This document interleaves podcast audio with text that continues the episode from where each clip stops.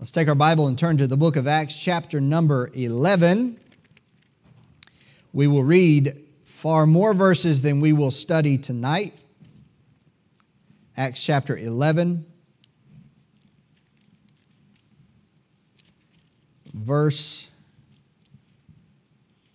We'll start reading in verse number 19, and we'll read down to the end of the chapter. Acts chapter 11, verse 19, the Bible says this Now they which were scattered abroad upon the persecution that arose about Stephen traveled as far as Phoenicia and Cyprus and Antioch. Antioch, just as a, as a note, is going to become a significant place in biblical history. Antioch in Syria. So if you go north of Israel to what is now Syria, uh, you know, you think Damascus, you know, the war in Syria, you, you've probably seen maps of it. You go north of Israel, the next, the next uh, nation you come to is Syria, and that's where Antioch is. So it's along the Mediterranean there.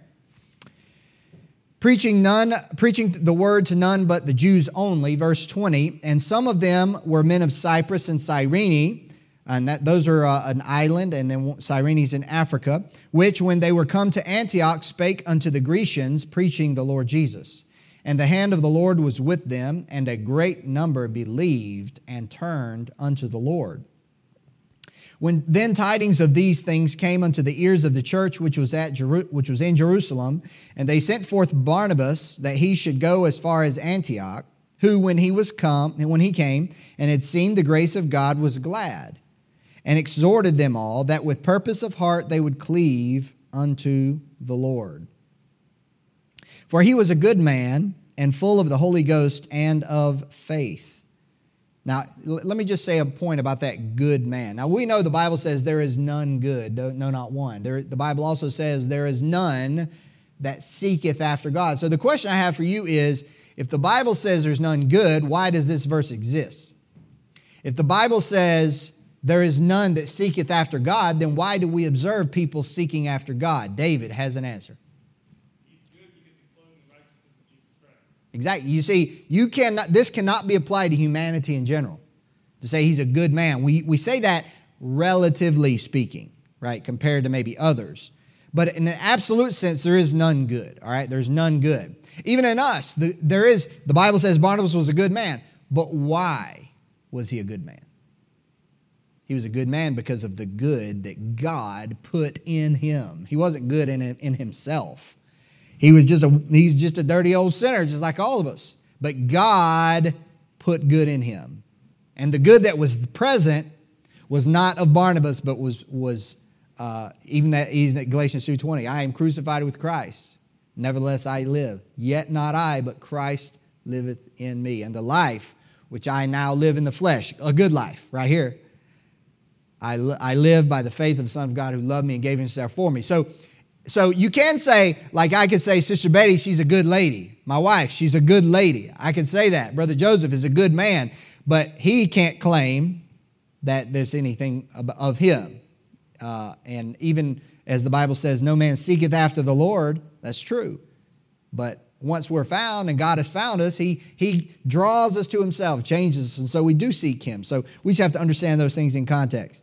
He was a good man, verse 24, and full of the Holy Ghost and of faith, and much people was added unto the Lord.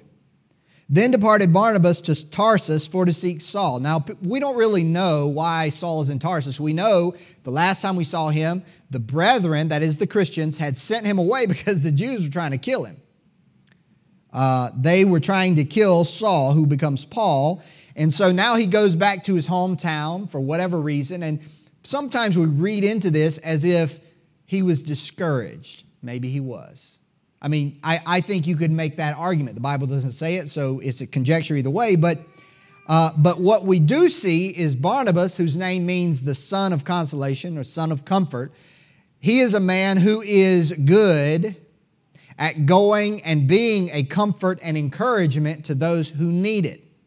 This is the first time we see him doing this, and it, he, do, he does it with Saul. So he's going, he's going and looking for Saul. Perhaps, again, just conjecture, but perhaps he's going to find Saul so he can say, Hey, listen, Saul, You're out there, hey, come, let, let's, let's serve the Lord together. Come down, back down to Antioch with me. The Lord's doing some things here. There's a place for you here. Verse 26. And when he had found him, he brought him unto Antioch, and it came to pass that a whole year they assembled themselves with the church and taught much people, and the disciples were called Christians first in Antioch. And in these days came prophets from, from Jerusalem unto Antioch, and there stood up one of them named Agabus, and signified by the Spirit that there should be a great dearth throughout all the, all the world, which came to pass in the days of Claudius Caesar. A little historical note in the book of Acts. Then the disciples, every man according to his ability, determined to send relief unto the brethren which dwelt in Judea, which also they did and sent it uh, to the elders by the hands of Barnabas and Saul. Let's pray.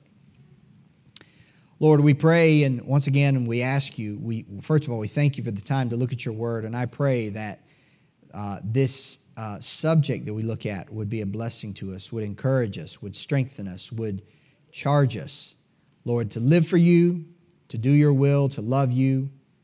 So, Lord, we pray you guide us in all these things. Lord, fill me with the things I need to say to help your people. And Lord, would you please help them? I have no ability at all. But you are the one who is overseeing your church. You are the one who gives us the things we need to sustain us and to, uh, to, to guide us on our way. Help us to, to know and to uh, experience your help and grace tonight. In Jesus' name we ask. Amen. I want to look at verse 26. Specifically, the end of verse 26.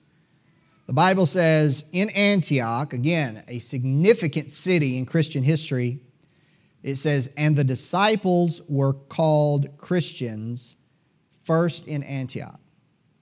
Now, this is one of this is one of three times in the Bible in which the word Christian is used. You would think it's all over the Bible considering how often we use the word Christian.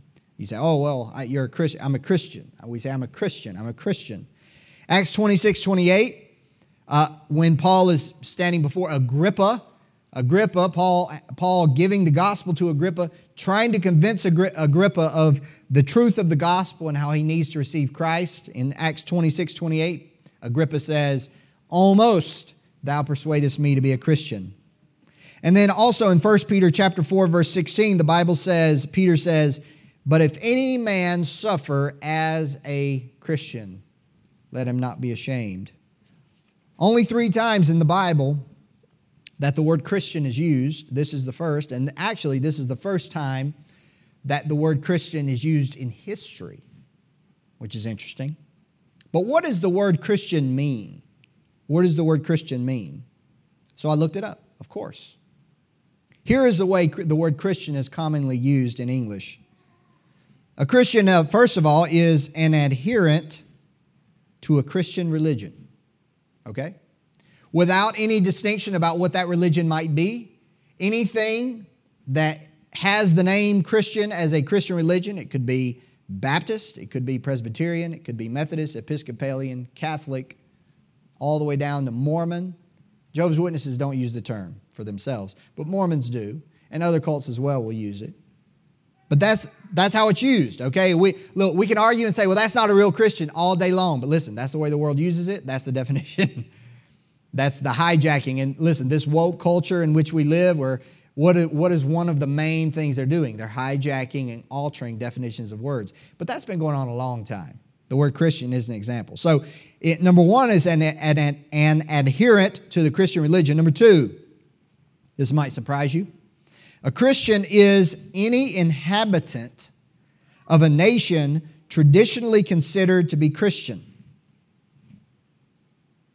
And what you might be, in other words, you're an American, you're, you're a, a, a Briton, or you're from Germany, perhaps, or France, you would be considered, you could fall under the category of the definition of a Christian. Now, what's interesting though is what you might not know is that many people from other countries, non Christian countries, and I, of course I'm using that loosely, uh, view Americans, all Americans, Britney Spears, Taylor Swift, all the football players, all the movie stars, as Christians. That's the way they view it. A lot of the in Muslim countries, that's the way they view it. Um, and then there's a, four, a third definition. So listen, that that that exists, and it is it is in the psyche of Americans too. I'm an American. Of course, of course, I'm a Christian. In fact, I read who is it? Wiersbe. I was reading Wiersbe. No, it was Ironside. He talked about. He gave an example when he was he was giving out some uh, gospel literature, gospel tracts, or scripture portion or something, and he gave it to this fella. And this was in a in a Christian country. It might have been in England. And he gave it to the fella, and he's like, "What are you giving that, this to me for?" Oh, this just has scriptures in it about you know about Jesus. And the man says, "What do I look like to you? You see me? I was born here. What do you think I am?" He, I mean, he just assumed. My friend Tim Perry, uh, who's who's preached here, good friend of mine, before he became a Christian, he thought he was a Christian because he was American. That's the first time I'd ever heard anybody say that. But you know what it tells me? Other people think that. You know, and just I'm, I'm going off a rabbit trail. I got to get back to my message here, but this is why you got to be careful with politics because these are blended. Right, Brother David? You see this? It's blended. You have these, what you might call Christian types, and they're all about, you know, turning the country back to God and, you know, all this, all these things. And we want to make God's laws our laws. And we know there's, there's elements of truth in all that.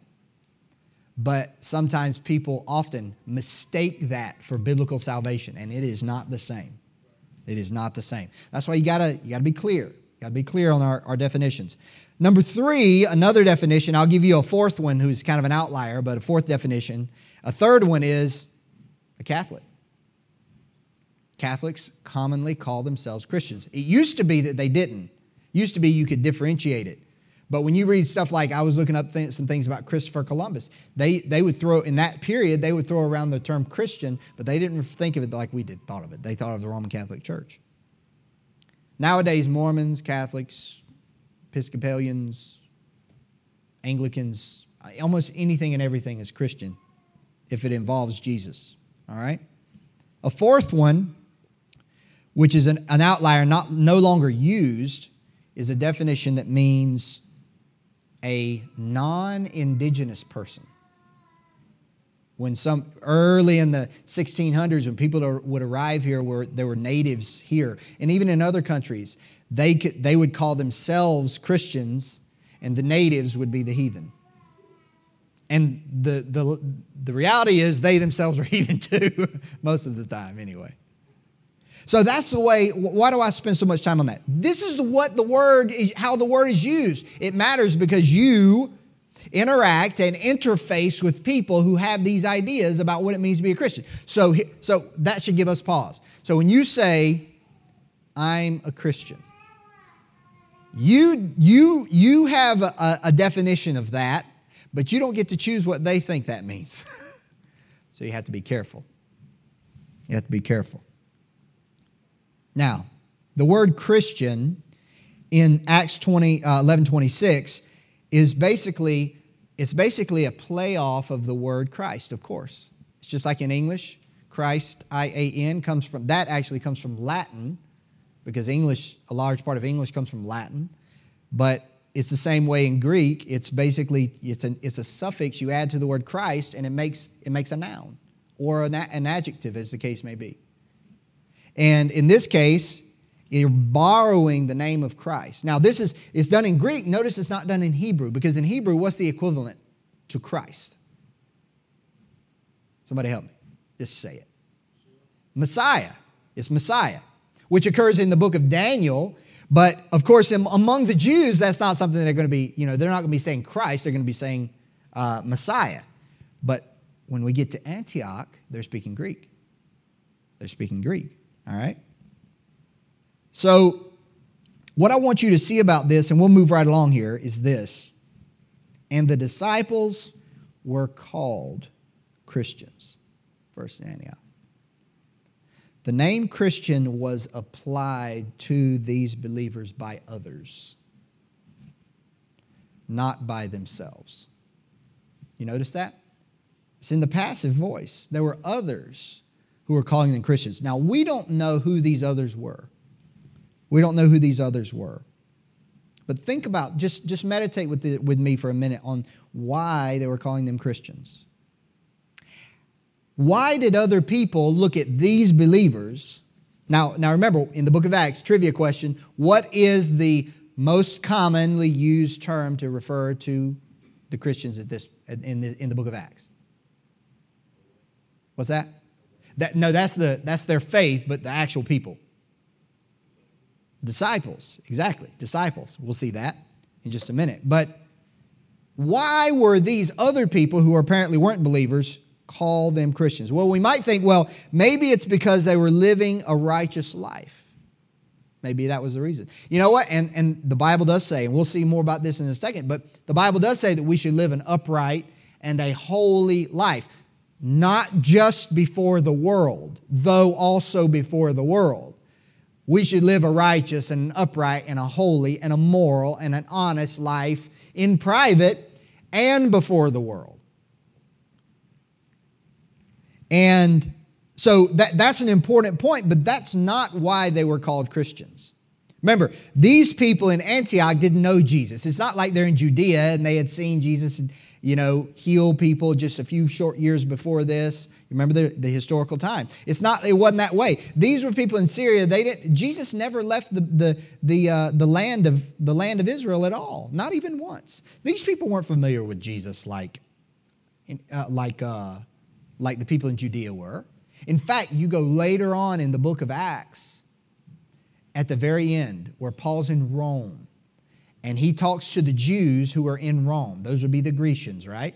He talked to the Jews in Rome, and he says, he says, the Jew, you know, he, he tries to tell them, hey, the Jews have been sending letters, bad letters about me. I'm paraphrasing. And, they and they say what? They say, we haven't received any letters. We don't know anything about what you're talking about, but we know these Christians are everywhere. So those Jews in Rome, years later, some 30 years later, still had, didn't know anything about Jesus in Judea, except by means of the Christians who were being persecuted. So here's what I want you to understand a believer should live a righteous life, and these no doubt did that. But you know what? Living a righteous life is not, especially in this context, and you know, you think in America it's a little bit different maybe, but in this context, if you live a holy life and you, you, your life is evidently and obviously different than those around you in a good way, like we should be, right? Separated unto the Lord, not just about, not just identified and defined by what we don't do, but by what, what that, those things that we do, right?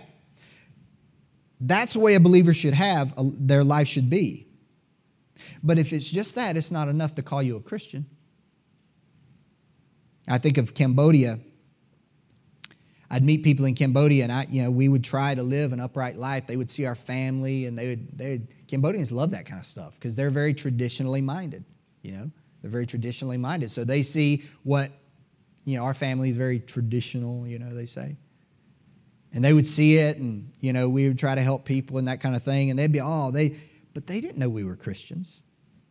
Like they would, they just thought maybe this is just a really good family. These foreign families or whatever.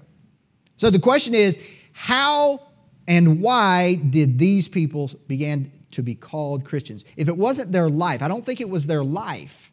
We think of it in the South because in the South, when somebody is ex- tries to really, really seems to just be a, a, an upright and a moral person, distinct from those around them, which is the way we should be, we assume they're Christian because of our familiarity with it, but that wasn't the case here.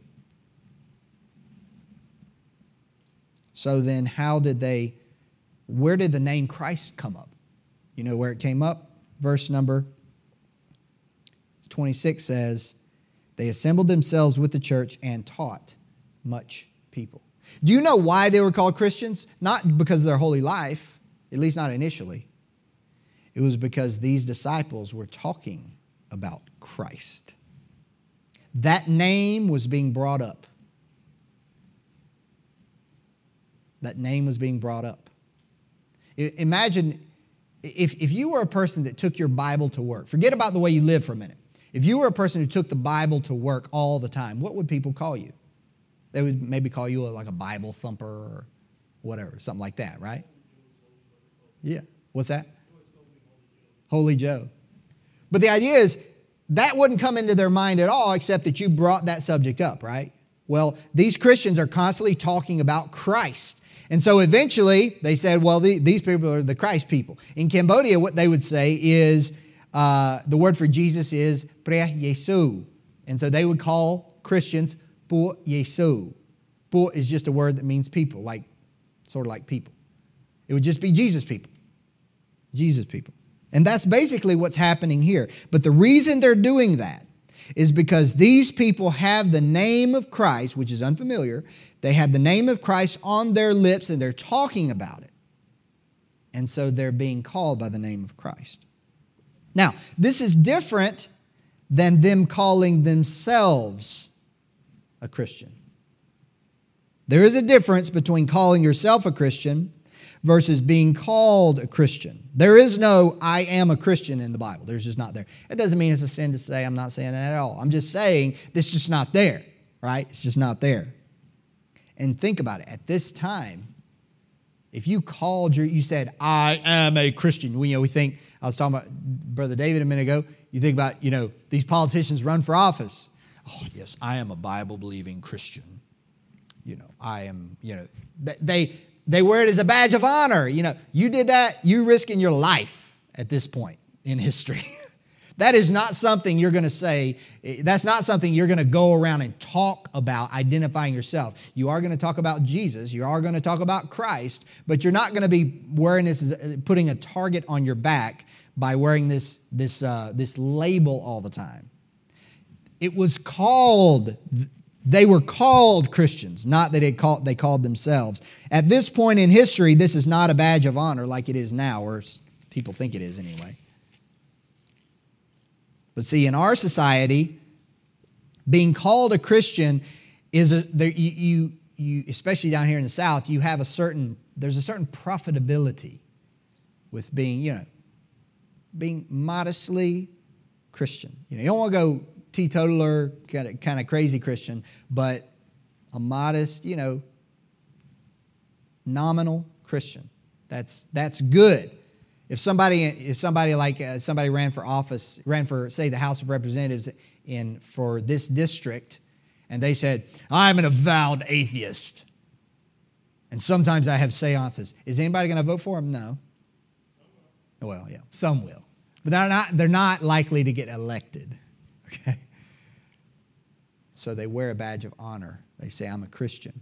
There's a certain profitability, totally different than in this society. But some people say the disciples are called Christians first at Antioch as if to say that was a reproachful term. But you know what? I, you have probably heard that, right? They called them Christians as a, as a reproach, as an insult. Well, hold on now. The Bible doesn't say that. And the word Christian itself you think about it, it's just saying a, a Christ person, right? That's, that's what it's saying, a Christ person. That's not inherently reproachful. In fact, to the Christian, well, thanks. I have been talking about him a lot. I, I mean, I don't feel worthy for you to call me that. remember, there is no historical context in their mind about being a, the word Christian. It's, it's just like, you know, it's like she works at a dentist office, the barnacle remover, right? I mean, a, uh, dermatologist. So if I were to say, call her the skin lady or whatever, you know, that wouldn't be particularly, you know, uh, commending. But but it's it's like that. You you just you're you're saying you're you're you're one of these Christ people. Maybe that makes more sense. To us, though, to be called a Christian in its organic way, not as just some flimsy paper thin title to identify us or group us, but to, for someone to say, it, it would be the equivalent of, of us saying, Ben, you're a real Christian. Some of you have, might, have, might have actually been in circumstances where somebody say, Ben, you are the first real Christian I've ever met. That happens. You know what they're doing? I love it because they're doing this. We're not saying, I am a real Christian. no, they are recognizing it. They hear the word, they hear the name of Christ being spoken by your lips. They see a life consistent with that name, And imagine this here in the South, down in the Bible, the belt buckle of the Bible Belt, you know what they find? They make a distinction between regular Christians and the real Christian. That's a blessing. If that happens, you're doing something right. You're doing something right. You know what? For every every born again child of God, that should be uh, that should be the testimony. God forbid that we would praise ourselves, but that should be the testimony people give to, of us. And that is probably the modern equivalent to what we read in verse 26. Now, among the disciples, the name, the name that they chose to use was the word disciple. Notice verse 26, it actually says it. And the disciples were called Christians. But look at verse 29. Then the disciples, every man according to his ability. You notice the word Christian never occurs again out of the mouth of a Christian, of a disciple, in the book of Acts. It only occurs one other time in the mouth out of the mouth of a disciple in Peter in 1 Peter. Agrippa is the only other person that uses this term in the book of Acts. Now, the other Christians use it? I'm sure they used it at some point. I'm not trying to make some big point about it. But throughout the book of Acts, some 18 more times, believers in Christ are referred to as disciples only in the book of Acts. You know, it just goes back to are we wearing our religion on our coat sleeves? Or are we wearing our, our religion, our faith in our life? With our words. It should be evident. Not, remember, this was not so much about their life. Life should be consistent, but at this point in time, their testimony, their witness was what, what caused that name to be coined for them. And then the life matched, which made that name even more beautiful. You see, adorned that name. But imagine our name being attached to the name of our Lord. This is not a New Testament phenomenon. Listen to these verses Isaiah 63, verse 19. I'm just going to read it. You can note it, maybe you can look at it later. Isaiah says, We are thine. Talking to God. Thou never bearest rule over them. They were not called by thy name which is to say, We are yours, we are called by your name. And that's not the only time in the Old Testament where Israel is said to have been called by God's name. In fact, the name Israel means Prince of God. God's name is in the, the name of their forefather, Jacob.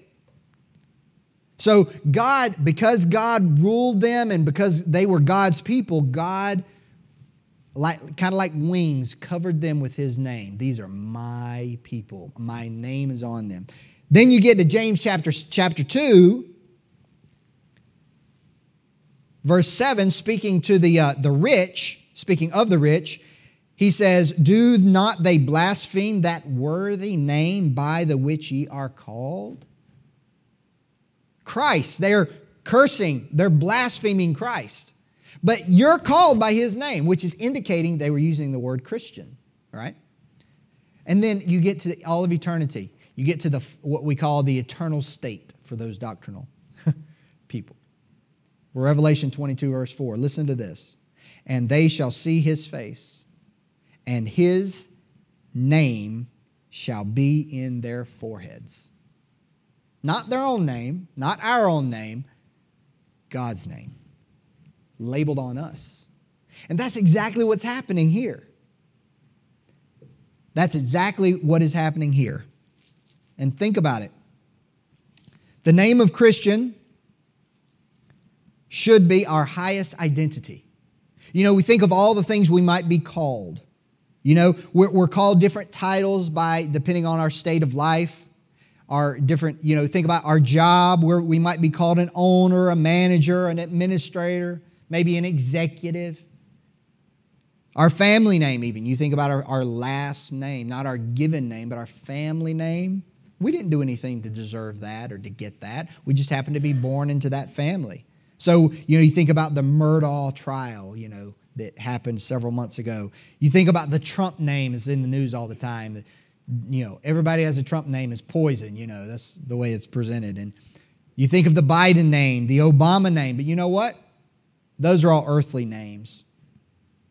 Our life circumstances, we're called husband or wife, Mr., Mrs., dad, mom, grandparent, and those are all things we enjoy and we're glad of. We have names based upon the honor that we've been, that have been conferred upon us, like doctor or your highness or the honorable or even Mr. President. Those are honors conferred upon us. Our membership in, in an organization, for those Veterans Day is coming up, right? So you have soldiers and you have sailors, you have airmen, you have Coast Guardsmen, and if you're really cool, you have Marines. Those are all titles. And then we have titles even for our doctrinal positions, right? What are we? We're not, we're not ashamed of it. We're Baptists, right? That's not a bad thing. Should be afraid of that. We might be a separatist, ooh, right? Or a fundamentalist. Or we might be a creationist. Listen, those are all names that people use. Oh, he's a young earth creationist. That's what they said about the Speaker of the House. He's a young earth creationist. and they meant it as a, you know, derogatorily. But here's the thing above all of that, no honor, we should meditate on this. No honor is higher than the title which connects us to the Lord Jesus Christ. That is our identity. That is forever. When all of these other honors go away, and you know they all will, even our human relationships that we cherish are just temporary human relationships.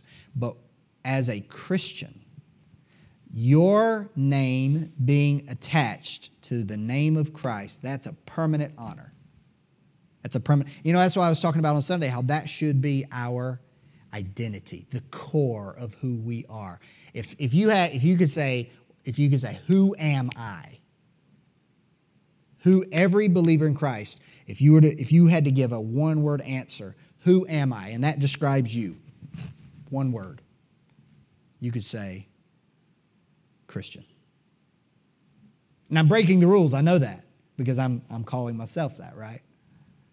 But that identity, being identified with Christ, that is the, that's the pinnacle of our identity, of who we are. Our whole life, our whole existence revolves and orbits the person of Christ. Does it? Should it not? So much more our life, right?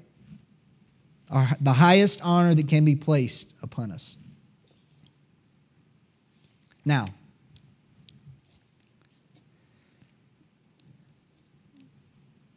you think of all those things. Some people never have children, they, they can never be called father. Some people never earn a doctorate, right? Some people never are the boss at the job and are called the administrator.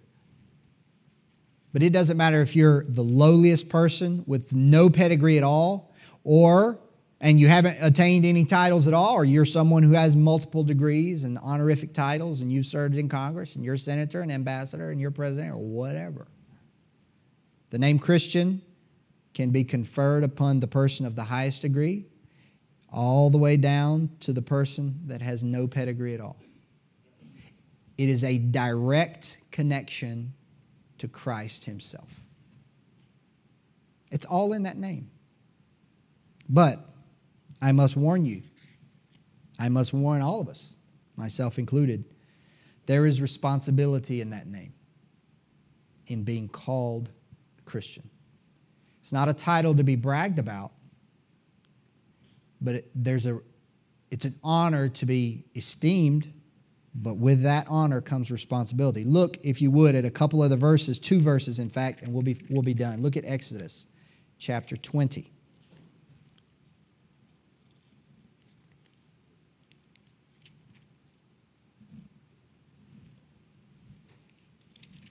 Verse number 7. Who knows this passage that we're reading? what is it? It's the Ten Commandments. Verse 7 says this Thou shalt not take the name of the Lord thy God in vain. For the Lord will not hold him guiltless that taketh his name in vain. Now, the common understanding of this is to take God's name in vain means to use God's word, God's name as a curse word. But to be honest with you, I don't think that's what this is talking about. I think you could, you could say this is, a, this is a warning, a commandment against misusing God's name. I think you would be, you would be right. But the most, the most direct understanding of this is not using God's name as a curse word. Remember, you're taking God's name, not saying God's name. You're taking God's name. That's what the verse says, right? When you take God's name, you're bringing it to yourself. That means to take God's name means that we accept his name and place it upon ourselves. We are called by his name. We call ourselves by his name. And now it's one thing for God to call us by his name. But when we go around and we say, hey, I'm a Christian. Now, that, again, that's not wrong. But when we do that, we're taking God's name to ourselves. We better not do that in vain. That's a serious matter because from that point on, whatever we do, is reflective on his name and person. You see? I know this world is full of Christians who are wicked as the devil. Christians. But for you and me, if that name is on us and we're known as that by others, we better not take his name in vain. We better make sure that our life, our witness is consistent with the, with the person who deserves and holds the title of Christ Messiah. Look at 2 Timothy, if you would. This will be our last verse tonight.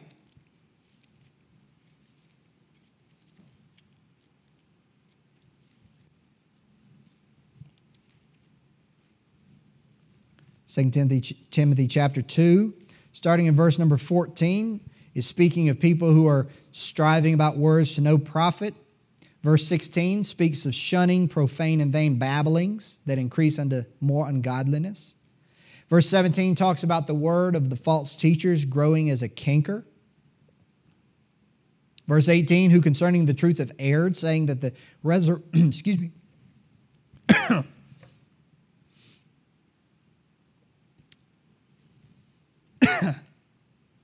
All of a sudden, I lost my voice. All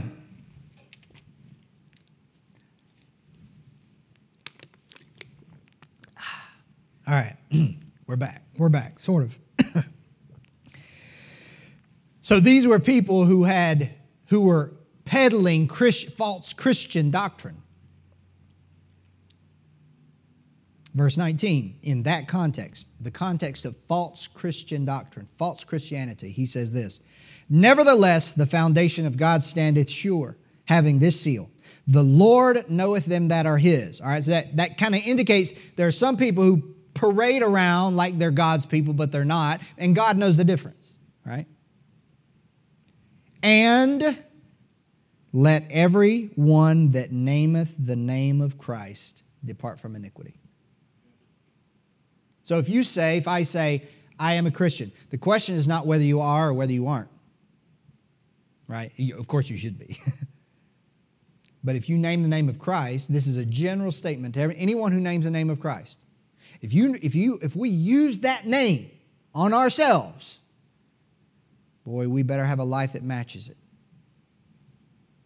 We better depart from iniquity because is Christ the servant of sin? Is, is Christ the minister of sin? No. Using his name in vain. So I just want to ask you a couple things, just something to give us. You know, I know you guys, you try to live for God and live uprightly, and I, I appreciate that. But if somebody didn't know you, if somebody didn't know me and they got to know us and they talked to us a little bit, how long would it take them to hear the name of Christ? Because once they hear it, then they're going to be like, that's a Christian. And if, the, if they call us by the name of Christ would our life be consistent with His holy name? Would it match? I sure hope so.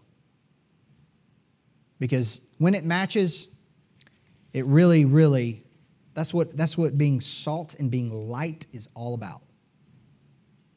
Let's pray.